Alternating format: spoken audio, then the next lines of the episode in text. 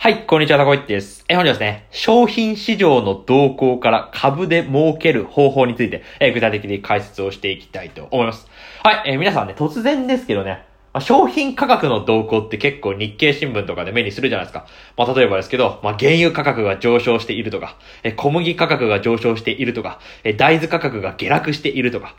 え日経新聞のマーケットのね、えー欄のところに、まあ、結構書いてあると思うんですけど、あれ、どういう風に活用してますかね？僕なんか適当にね、えー大豆の価格、ふん、上がってるんだ、あ、原油の価格下がってるんだ、ぐらいにしか思わないんですけど、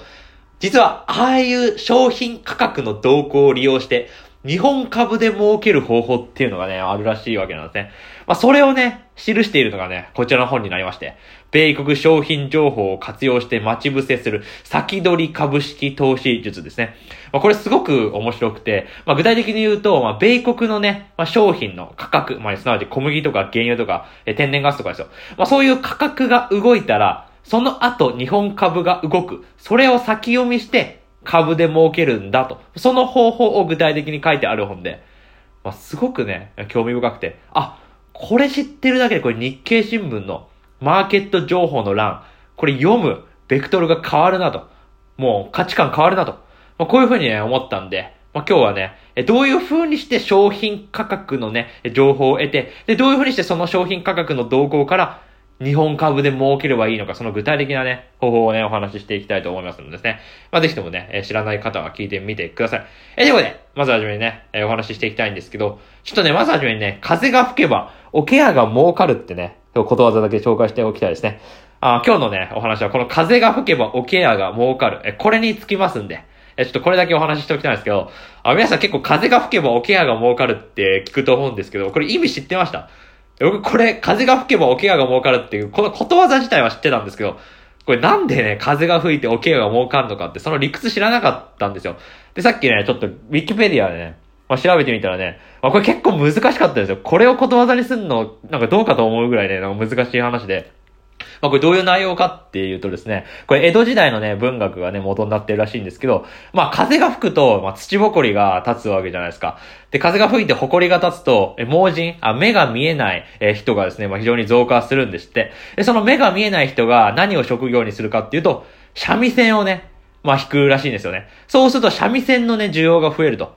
で、三味線をね、作るために、じゃあどうしたらいいかっていうと、猫の皮が欠かせないらしいんですね。で、そうなると、猫のね、えー、皮をですね、取るために、猫をね、あの、乱獲しなきゃなんないっていうね、ことになるわけですよ。そうすると、猫が減るんですって。で、猫の数が減って、で、猫の数が減るとどうなるかっていうと、え、猫はネズミを食べていますから、え、だからネズミが増えるんですって。え、だってネズミの天敵である猫が少なくなるわけですから、ネズミが増えるんですよ。で、ネズミが増えるとどうなるかっていうと、ネズミは桶をかじっているので、で、桶が少なくなる。すなわち桶の需要が増加して、おケアが儲かるっていうね、こういうね、理屈だったらしいんですね。これ皆さん知ってました？この、おケアが儲かる。風が吹けばおケアが儲かるって、これ自体はみんな知ってると思うんですけど、これなんで風が吹けばおケアが儲かるかっていう、この理屈まではね、知らなかったと思うんですよね。で、これね、これウィキペディア今出してますけどね、まあ、結構複雑じゃないですかね。うん、これことわざとしてはちょっとわかりにくいんじゃないのっていうふうにちょっと読んでて思ったんですけど、まあまあまあ、あの、後でウィキペディア読んでいただければと思うんですが、まあ今日お話ししたいのは、要はこの風が吹けばおケアが儲かるという、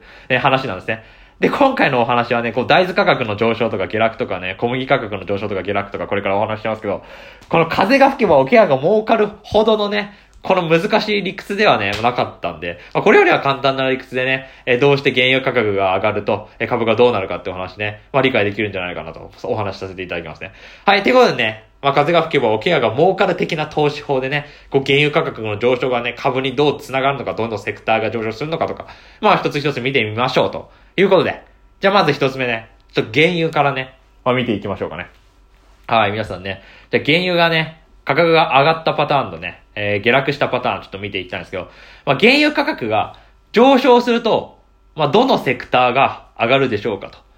ね、まあ、こういう問いをしたいわけなんですけどね。まあ、これはね、僕もこの本読む前からね、まあ、なんとなく知ってましたね。まあ、原油価格が上がるわけですから、まあ、原油関連セクターが上がりやすいんじゃないのって。まあ、非常にこれシンプルですよね。これは結構わかる方多いんじゃないかなと思うわけですよ。まあ、もっと具体的に言うと、えー、出光興産とか、JX とか、え、国際石油開発定石とか、まあ、こういったようなですね、えー、銘柄のね、えー、株価が上がりやすいということで、原油価格が上がると、原油関連セクターが上がりやすいというお話ですね。でもこれ理由もね、本に書いてあって、これ理由まではね、細かく細かく知らなかったんですけどね。え、なんでもね、日本にはね、石石油備蓄法令っていうのが、えー、あるらしくて、石油生成業者、えすなわち、出光とか JX とか、まあ、そういう会社にはね、日本の石油消費量の70日分の備蓄が義務付けられてるんですって。え、これ知らなかったですね。これ、へーって感じなんですけど、え、だから、石油生成業者って日本の石油消費量の70日分の備蓄は、まあ、絶対しなきゃいけないんですって。だから、石油絶対持ってなきゃいけないんですって。だから、そうなると、石油価格、これ上昇するとどうなるかっていうと、JX とか出光とかの石油生成業者の在庫評価が高まるんですって。え、だから原油価格が上昇基調だったら業績への期待も高まって、まあ、こういうのは原油関連セクターの株価もその動きに連動しやすいんですって。まあ、っていうお話がね、本に書いてあって。まあ、だから原油価格が上がると、原油関連セクターが上がりやすいから、だから原油価格の動向を見て、原油関連株を、まあ、事前に仕込んどくといいんじゃないのっていうね、えお話がされるわけですね。ほうほうほう、なるほど、というと感じなわけですね。で、逆にね、じゃあ原油価格が下落したら、どのセクターが儲かるのか、上がるのかっていうと、まあ、これは海運、陸運、空運、紙パルプ、え化学セクターとかね、こういった類ですね。まあ、すなわち原油をね、原材料で使用している銘柄群の業績が上がることが期待されるわけなんですね。まあこれもわかりやすいんじゃないかと思うんですけど、まあ海運とか陸運とかだったら、要はガソリンを使ってるわけじゃないですか。だからガソリン仕入れてるわけじゃないですか。だから原油価格が下落するとガソリン代が安くなるんで、要はコストが安くなるんで、まあ業績も上がりやすいですよねっていうことなわけです。で、あと紙パルプとか、化学セクターとかも、まあ、要は原油を原材料としてえ輸入してますんで。だから、原材料費が縮小するので、コストが安くなって、業績が上がりやすくなって、で、海運とか陸運、空運、紙パウルプ、化学セクターの業績、株価上がりやすいんじゃないの？と。まあ、そんなお話なんでございました。はい。っていうことで、まあ、こういうふうにね、連想議論ですよね。え最初に言いましたけど、風が吹けばおケアが儲かる的な投資法で、え原油価格の上下落によって、えどこが上がるのか下がるか。えこれをしっかり見極めておけば、これ事前にね、えま、日経新聞とかのこうマーケット情報の欄とか、えチェックしてですね、どの株が上がるのか、みたいな、え感じですね、儲けることができるんじゃないのと、まあそういうお話なわけなんですね。えということでね、え他の4つのね、商品についてもね、見ていきたいんですけども。2つ目はね、天然ガスね。えー、いきたいと思いますね。これはね、原油よりもちょっとね、難易度高いとか、僕はそんな知らなかったんですけどね。あの、天然ガスの価格が上がると、じゃあどのセクターが上がるでしょうかと。ね、いうところでして。まあこれもね、まあシンプル。分かっちゃえばシンプルなんですけど、天然ガスの価格が上がると、ガスセクター、シェール関連銘柄、こういうのが上がりやすいということなんですね。まあ具体的に言うと、大阪ガスとか、あとシェール関連で言うと、クレハとか、三菱商事とか、まあそういった会社群ですね。はい。でね、なんでじゃあね、天然ガス価格が上昇すると、こういうガスセクターとか消費、えシェール関連銘柄が上がるのかっていうと、まあ、すなわち天然ガスの価格が上昇すると、まあ、要は、ガスなどのエネルギー需要が多い状況っていうことじゃないですか。天然ガスの価格が上がってる状況っていうのは。まあ、すなわちそうなるとガスとかのエネルギーの商品価値っていうのが、これ上昇しているわけですよ。で、そういう風に考えると、ガスを売っているガス会社、大阪ガスとか東京ガスとか、そういった会社の業績上がりますよねっていうね、これ非常にシンプルなお話なんですね。まあ、これはすごくね、しっくりきましたね。本を読んでいてもね。要はガスそのものをね、売ってる会社とか、えガスに投資している会社とか、えであれば、天然ガスの価格が上昇すれば、それそのまちね、そのままね、商品価格が上がるわけですから、それはね、えガス会社、シェール関連銘柄、まあ上がるでしょうっていうお話なわけなんです。っていうのがこれ一つ目ですね。で、じゃあね、天然ガスの価格が下落したらどうなりますかとえいうお話で。まあそうなるとね、まあこれは結構難しい連想ゲームなんですけど、電気セクターが上がりやすいですよっていうね、お話なんですね。じゃあなんで天然ガスの価格が下落すると、電気のセクターが上がりやすいのかっていうと、これね、電力会社っていうのは、主に火力発電やってるわけじゃないですか。で、この火力発電の燃料として LNG とか石油とか石炭とかこういうのをね、まあ、使用してるわけなんですよ。そうなると、天然ガスとかの輸入燃料の価格が下落することで、要はコストを抑えられるわけですね。で、コストを抑えられて電力を供給できるわけなので、まあ、業績アップをしやすいから、だから天然ガスの価格が下落するとコストが安くなって電気セクターが上がりやすいと。こういうようなね、連想ゲームらしいんですね。だから天然ガス価格が上がったら、ガス会社とか、シェル関連銘柄を目をつけてみて、天然ガスの価格が下落したら、電気セクターね、電力会社に目をつけるということがいいんじゃないのかなというのがこれ二つ目でございますね。はい、これもね、結構シンプルだったんじゃないでしょうか。ということです。でね、だんだん難しくなってくるんですけど、次、三つ目、小麦。いきたいと思いますね。はい。じゃ、小麦価格が上がるとどうなるでしょうかとね。まず行きたいんですけどね。はい。次はね、小麦価格が上がると、これ製粉会社の株価が上がりやすいというのがこれ一つ目ですね。まあ、具体的には日清製粉とか、えー、ありますね。僕も就活でね、見てましたね。はい。まあ、これどういうことかっていうと、まずね、こう日本のね、え小麦の輸入状況についてね、前提条件チェックしておきますけど、え日本だと、ほとんどの小麦をね、政府が輸入して、で、製粉会社に販売する仕組みになっているんですって。で、2010年以降、製粉会社っていうのは、備蓄対策法令っていうのがあって、え2、3ヶ月分の小麦のね、備蓄をしなければならなくなったらしいんですって。これも僕知らなかったんですけど、え例えば日清製粉とか、え2、3ヶ月分の小麦は会社に蓄えておかなきゃならないらしいですよ。で、その備蓄の割合も、小麦粉80%、ふすま20%みたいな風に、どういう小麦をね、備蓄しなきゃなんないみたいな割合もね、定められてるらしいんですよね。だから小麦をね、備蓄しておかなきゃならないんですよ。で、そういう風に考えたら、仮にね、小麦価格が値上がったらどうなるかっていうと、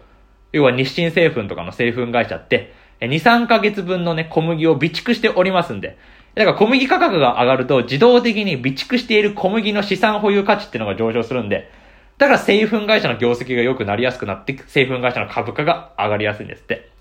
え、だからね、日経新聞とかで小麦価格の上昇とかね、え、こういうの風にね、目をつけたらね、まあ、日清製粉の株上がるんじゃないかとか、そういう風にね、え、思うと、これ連想ゲームがうまく働いて儲けられるんじゃないのかなっていうお話なんですね。はい。っていうのが小麦価格が上がったパターンでした。で、次に小麦価格が下落したパターン見てみましょうということで。で、これはね、じゃあどういうところがね、上がるかというと、これはね、製粉会社から小麦を仕入れている企業のね、株価が上がりやすいというところですね。これ具体的に言うと山崎製パンとかですね。うん、こういうようなね、山崎製パンみたいなパン会社って、要は製粉会社から小麦を仕入れているわけなんですね。まあ、例えば日清製粉とかから、まあ、小麦を仕入れているわけなんですね。で、そういうふうに考えたら小麦価格が下がるっていうことは、仕入れ価格が下落するわけじゃないですか。だからコストが低下するわけですよね。え、パンを作るためのえコストが低下するので、だから利益率が上昇して業績が良くなるわけですよ。だから小麦価格が下落するとパンを作るためのパンをこねるためのコストが低下するから、だから業績上がりやすくなって、山崎製パンみたいなね、えー、製粉会社から小麦を仕入れている、えー、企業の、えー、株価が上がりやすいと。ね、えー、こういうお話になるんでございますね。はい、これもね、なかなか面白いですよね。連想ゲームですよね。ということでね、まあ、じゃんじゃんいきますと。えー、次ね、えー、4つ目。コーン。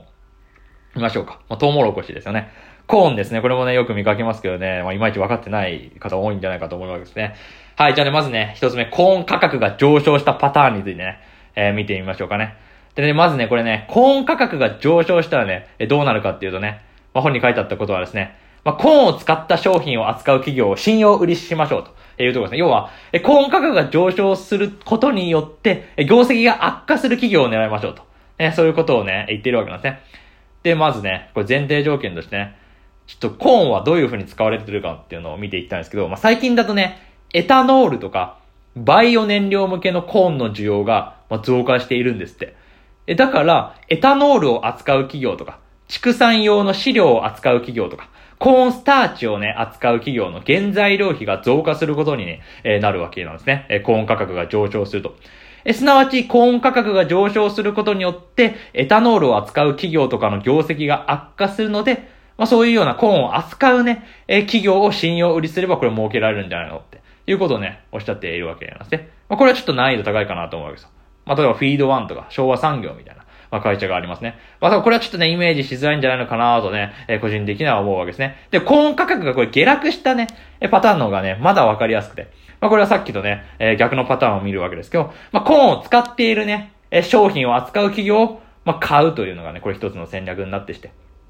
まあ、例えばですけど、まあ、エタノールをね、扱っている企業のね、まあ、業績が上がるわけですね。えなぜかっていうと、エタノールを扱っている企業っていうのは、コーンをね、輸入してるわけですから。だからその輸入しているコーンの価格が下落することによって、エタノールを扱う企業の業績が上がるわけなので、だからコーン価格が下落したら、そういうふうにコーンをね、仕入れているね、えー、企業の銘柄を買うと、もうこれ儲けられる可能性が高くなるんじゃないのかなと。ね、そんなお話でございました。というのが、えー、4つ目、コーンのお話でした。で、ラスト。これ大豆をね、えちょっと見ていきたいんですけどね。え大豆に関してはね、価格が下落するパターンだけをね、えちょっと見ていきたいと思いますね。まあ、価格が上昇するパターン、大豆の価格が上昇するパターンもあるんですけど、まあ、それはね、さっき言った、えー、風が吹けばおケアが儲かるみたいに、まあ、かなり長々とした連想ゲームをやらなきゃいけないんで、ちょ、大豆に関してはね、大豆価格が下落したパターンだけちょっと見たいと思いますね。で、大豆ね、大豆価格下落したら、じゃあどの株価上がりますかって言うとですね、まあこれね、大豆を扱う食料品企業、えこういった企業の業績が上がりやすいっていうのが、まああるわけなんですね。で、わかりやすいんだと、キッコーマンとかですね。醤油メーカーですね。日本が名だたるね、醤油、醤油メーカー、キッコーマンですよ。まあ、多分、キッコーマン知らない人いないんだと思うんですけど、まあ、キッコーマン、醤油作るのには大豆を輸入しなきゃならないわけなんですか。で、大豆って、まあ大体アメリカ産の大豆をね、まあ輸入しているわけなので、大豆価格、アメリカの大豆価格っていうのが下落すると、これ仕入れ値がね、まあ安くなるわけなんですよ。え、そうなると、え、コストが、まあ、下がるわけなんですね。そうなるとコストが下がるので、え、大豆を扱う食料品企業、例えばキッコーマンとかの、まあ、株が上がりやすいと。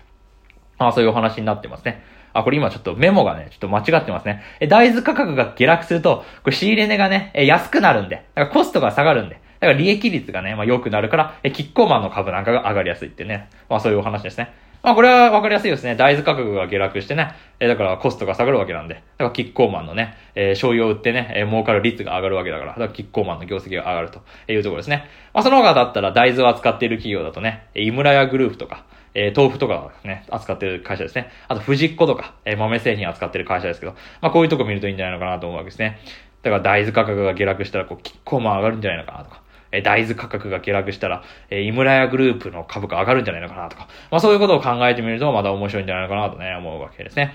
はい。ってことでね、え本日はですね、え商品価格を活用してですね、え待ち伏せして株で儲ける方法についてお話をしてまいりました。でね、まあ今回はね、この5つだけのお話でしたけどね。まあ、本の中にはね、こう、ゴールドのね、価格を利用して、えー、日本株で儲ける方法とか、ま、いろいろ面白いことがね、まあ、書いてありますんで、まあ、よかったらね、パンローリング社から出てるね、この先取り、えー、米国商品情報を活用して待ち伏せする先取り株式投資術。まあ、よかったらね、皆さん読んでみてください。えー、ということでね、えー、本日は以上になります。えー、面白かった方はぜひチャンネル登録、いいね、等々よろしくお願いいたします。ご清聴ありがとうございました。